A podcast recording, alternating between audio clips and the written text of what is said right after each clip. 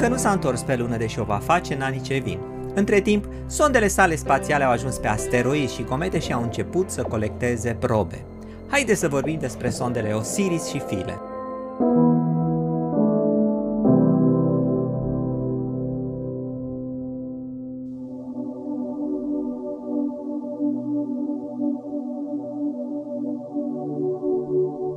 Anul acesta, sonda Osiris a recoltat probe de pe asteroidul Bennu. Acesta este un asteroid din apropierea Pământului cu un diametru de aproximativ o jumătate de kilometru. Astronomii americani l-au ales drept țintă pentru că este un asteroid vechi, format la începutul sistemului solar acum 4,5 miliarde de ani. Ar fi ideal, au spus ei, să putem colecta probe de pe acest bolovan cosmic rămas intact și neatins. Vom vedea ce roci au existat la începutul sistemului solar. Geologia sistemului solar, am putea spune. În anul 2017 a fost trimisă către asteroid sonda spațială Osiris-Rex, într-un proiect ce a costat aproape un miliard de euro. Anul acesta, sonda a ajuns la asteroidul Bennu și a fotografiat suprafața asteroidului. Astronomii au descoperit, spre surpriza lor neplăcută, o suprafață aglomerată de blocuri de rocă imense, de dimensiuni comparabile cu cele ale unor blocuri de patru etaje. Aceasta a pus în dificultate pasul următor al misiunii, care să se apropie de suprafața asteroidului și să colecteze materiale. După nenumărate scanări ale suprafeței asteroidului Bennu, astronomii au descoperit un petic abordabil, nu mai mare decât suprafața unei parcări de oraș dintre două blocuri. Așa încât, cu inima strânsă, au efectuat manevra de colectare a unei monstre de sol, regolit, pe 20 octombrie. În esență, manevra a fost automată. Evitând blocurile de rocă imense din jur, aceasta s-a apropiat la aproape un metru de suprafață, apoi a suflat pe suprafață cu un jet puternic de azot. Materialul de pe suprafață a fost împrăștiat în jur, iar o parte a fost colectat în camera special construită a sondei pentru a aduce încărcătura prețioasă înapoi pe pământ.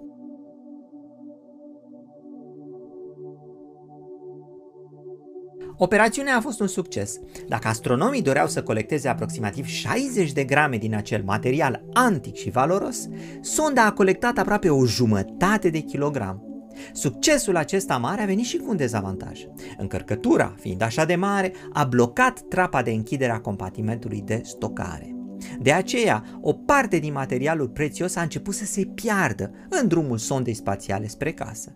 Din fericire, peste o săptămână, 28 octombrie, naveta spațială a putut închide definitiv trapa compartimentului ce stochează materialul și astfel cea mai mare parte din prețioasa încărcătură va ajunge pe Pământ la sfârșitul misiunii din anul 2023. Din experiența sondei Osiris, putem trage concluzia că suprafața asteroidului Bennu este moale, din moment ce jetul de azot a dislocat mult mai mult material.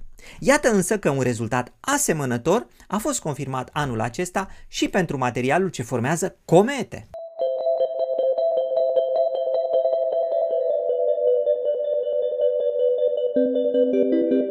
Povestea începe în anul 2014, când sonda de aterizare File a solizat pentru prima dată în istorie pe nucleul unei comete, pe numele ei 67 Churyumov-Gerasimenko.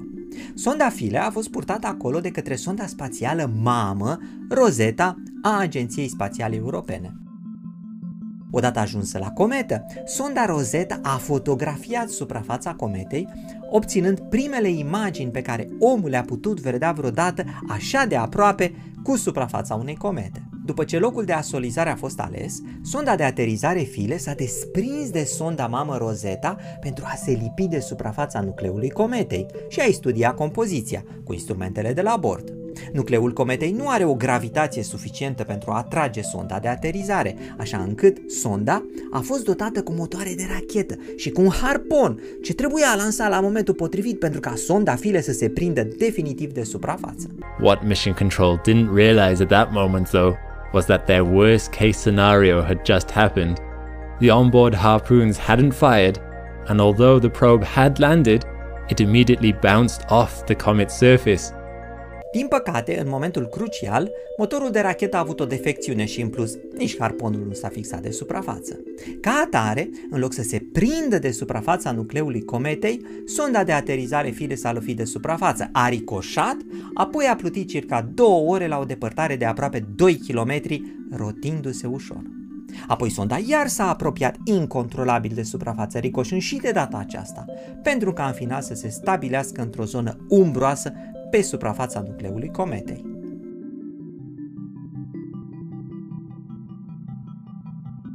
Din cauza umbrei, sonda a suferit de lipsă de energie pentru că panourile solare nu funcționau la capacitatea dorită. Cu toate acestea, peste un an, în 2015, sonda Mamă Rosetta, care continua să orbiteze în jurul cometei, a putut restabili contactul cu sonda de aterizare file și a transmis către Pământ datele înregistrate de senzori în cursul acestor ricoșeuri incontrolabile. De-a lungul lunilor și anilor ce au urmat, sonda mamă Rosetta, care și-a continuat survolarea cometei, a putut fotografia locul de impact al lui File.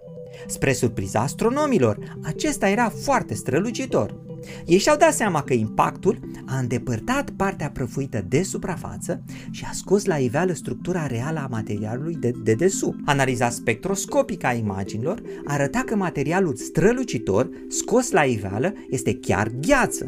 Aceasta a confirmat presupunerile astronomilor că nucleele cometelor sunt formate adesea din gheață murdară. Cercetătorii implicați în misiune au vrut să afle mai mult, și anume consistența gheții.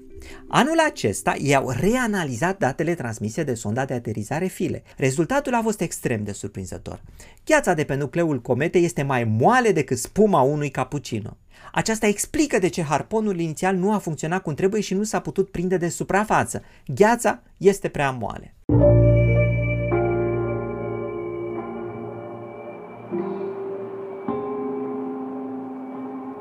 Între timp, sonda Rosetta și-a încheiat misiunea. În anul 2016, ea s-a prăbușit controlat pe suprafața cometei, urmând ca datele obținute să fie analizate și interpretate ulterior.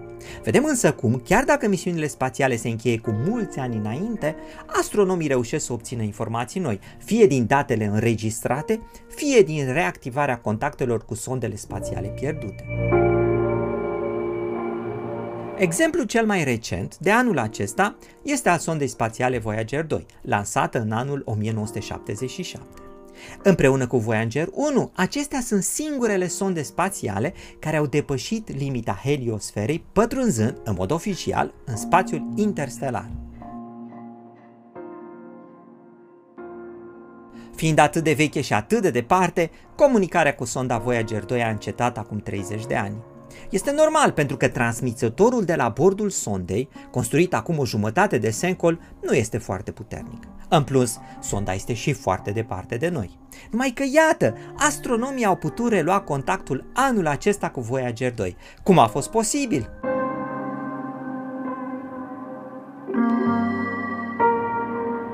Secretul stă în evoluția tehnologiei aici pe Pământ.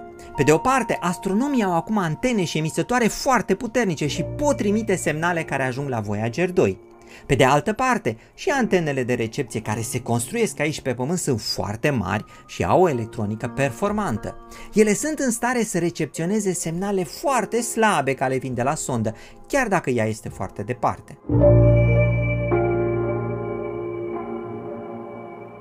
Și iată cum, chiar și atunci când unele misiuni spațiale parcă eșuează sau sunt vechi, astronomii reușesc să extragă rezultate noi sau să stabilească contactul cu ele.